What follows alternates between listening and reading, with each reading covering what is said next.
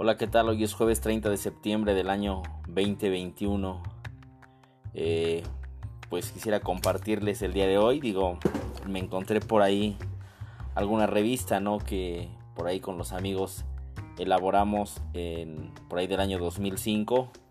Éramos un grupo de amigos, los cuales, este, pues egresados de la prepa o por ahí en, en esos tiempos, este, nos reunimos y quisimos, pues, no sé, tratar de de dar a la un, de dar un pequeño granito de, de, arena no de lo que nosotros podíamos hacer a la población. En ese entonces ahí en Alto Tonga eh, pues nos reunimos varios varios amigos este entre los que pudiera citar a Mauro que en ese en esa ocasión o en ese tiempo era el, el jefe de edición y diseño gráfico. Estaba por ahí el Morocco que era el asistente y coordinador estaba también quien nos apoyaba con la cuestión de la captura que era Saúl Tornero y José Hernández el Chovis, eh, quien nos ayudaba también con la cuestión de el arte y dibujo que era el, el buen amigo Osvaldo. En cuestión de relaciones públicas nos apoyaba el licenciado Irving Cabrera, publicidad y mercadotecnia un servidor Alberto Vázquez y nos apoyaban algunos colaboradores que en este caso era nuestro buen amigo Hermes Villalobos Juan el Poblador. Se preguntarán quién chingados era Juan el Poblador. Digo, ahorita me estoy. Estoy pensando, bueno, ¿qué, qué, qué, qué chingados era eso que de Juan el Poblador, ¿no? En algún momento se le iremos a preguntar. Y pues ya nos, nos estará sacando de dudas.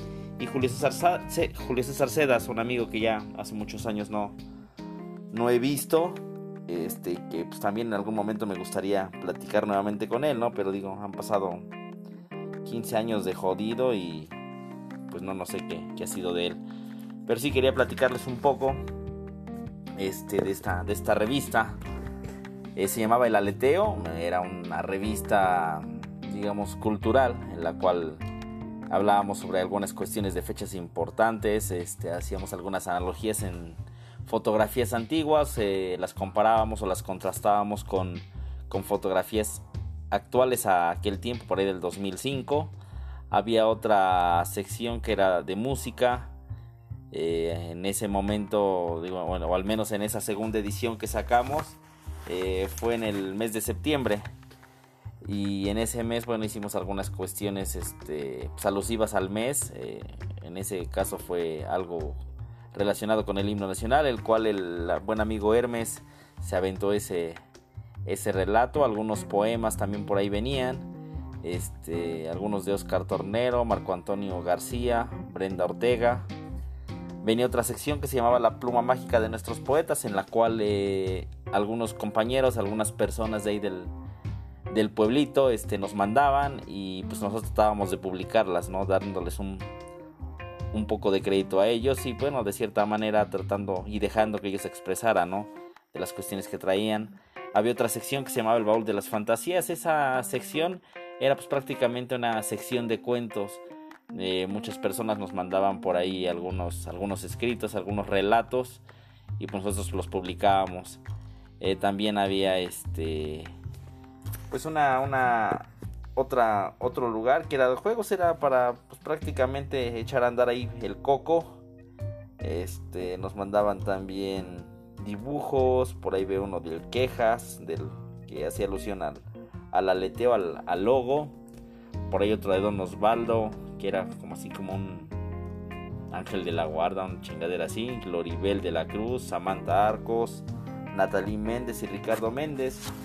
Es prácticamente lo que contenía esa revista. Y al final de la revista, eh, bueno, pues con lo que con lo que nos financiábamos era pues darles un pequeño espacio a algunos negocios que por ahí este, en aquel momento estaban y a lo mejor todavía existe, ¿no? Si vamos todavía y recorremos por ahí el municipio de Totonga nos vamos a dar cuenta que hay algunos de los, de los comercios que aún, aún siguen funcionando y pues ellos eran los que nos ayudaban en ese tiempo a, pues financiarnos, ¿no? Por aquí estoy leyendo eh, Farma Pronto, estaba por ahí la ferretería Andrade, este, que estaba ahí cerca de La Palma, la farmacia Ríos, que estaba ahí arribita de, de donde es la iglesia actualmente, estaban las chacharitas, justamente era de la familia Sedas Morales, Estaba la veterinaria El Potrero, honestamente no sé si todavía funciona. La dulcería El Festín, tampoco me acuerdo dónde cabrón era. el también estaban Nintendos Chambas, ahí digo, pues, cuando estábamos en la prepa y toda esa, una buena parte de nuestra, de nuestra vida o del lugar en el que nosotros concurríamos para reunirnos, pues era ahí con, el, con este buen amigo Chambas. Llegábamos, era prácticamente nuestro punto de reunión en, en las, en las tardes, noches, ¿no? Ahí era todos los días, lloviera, tronara o relampaguera, como algunos dicen, pues prácticamente ahí, ahí llegábamos a pararnos. Estaba también el ciber La Parroquia, que honestamente no me acuerdo de quién era.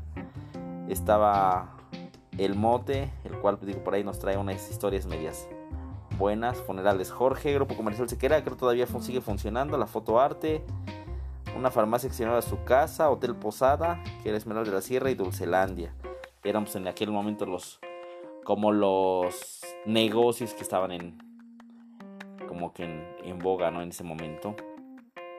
Vamos a pegarle una pequeña pausita para posteriormente continuar con el con el resto no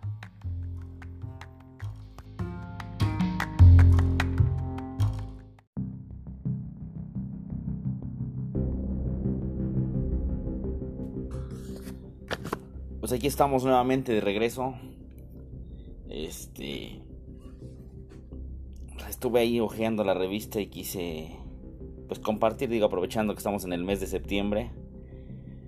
Un escrito por ahí del buen amigo Julio César Cedas. Que se llamaba El monólogo de un patriota. Eh, dice más o menos algo así. Dice, el mes de septiembre es un mes de lucha y acontecimientos históricos. Es un mes que despierta el espíritu mexicano y que levanta al guerrero urbano es el encuentro con una libertad vigente que está a la vista de todos pero que pocos lo ven. ¡Viva México! Es un grito que sale disparado del corazón y que se confunde con millones de sonidos de una noche que parece bifurcarse con la de un 16 de septiembre de 1812, cuando el pueblo se encontraba en plena lucha. Pero que a comparación de aquella noche, hoy a 195 años de identidad formada, podemos decir que es una noche de celebración y no de fiesta y hasta de lucha. Pero, ¿de lucha villa y su mariachi? Al tratar de darle la mejor definición de la palabra patriota, descubrí que ésta se está extinguiendo en el cronológico de los días. Realmente el mexicano, y eso a medias, es el que grita viva, porque todos gritan.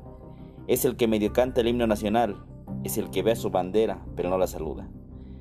Es el que no sabe quién es, porque no sabe su historia, ¿Será verdad que los gritos nacionalistas son aburridos por un capitalismo o una corrupción de cara perpetua? ¿Dónde está el sentimiento tan natural del mexicano por sus guerras? ¿O es que sin quererlo somos el patio trasero de un primer mundista? Este fue un fragmento, bueno, más bien fue el, fue el escrito de del buen amigo Julio, que en aquel año por ahí del 2005 se, se aventó para esta revista y pues que quise compartirles, ¿no? Recordando un poco lo que, lo que fuimos, lo que hicimos, digo, varios de los que compartimos estos tiempos, digo, ya no, ya no están, ya no prevalecen en estos días, han pasado a, a mejor vida, pero que los recordamos y que pues seguirán en nuestras mentes. Y bueno, pues es prácticamente lo que les quería compartir este día. Tengan buena noche.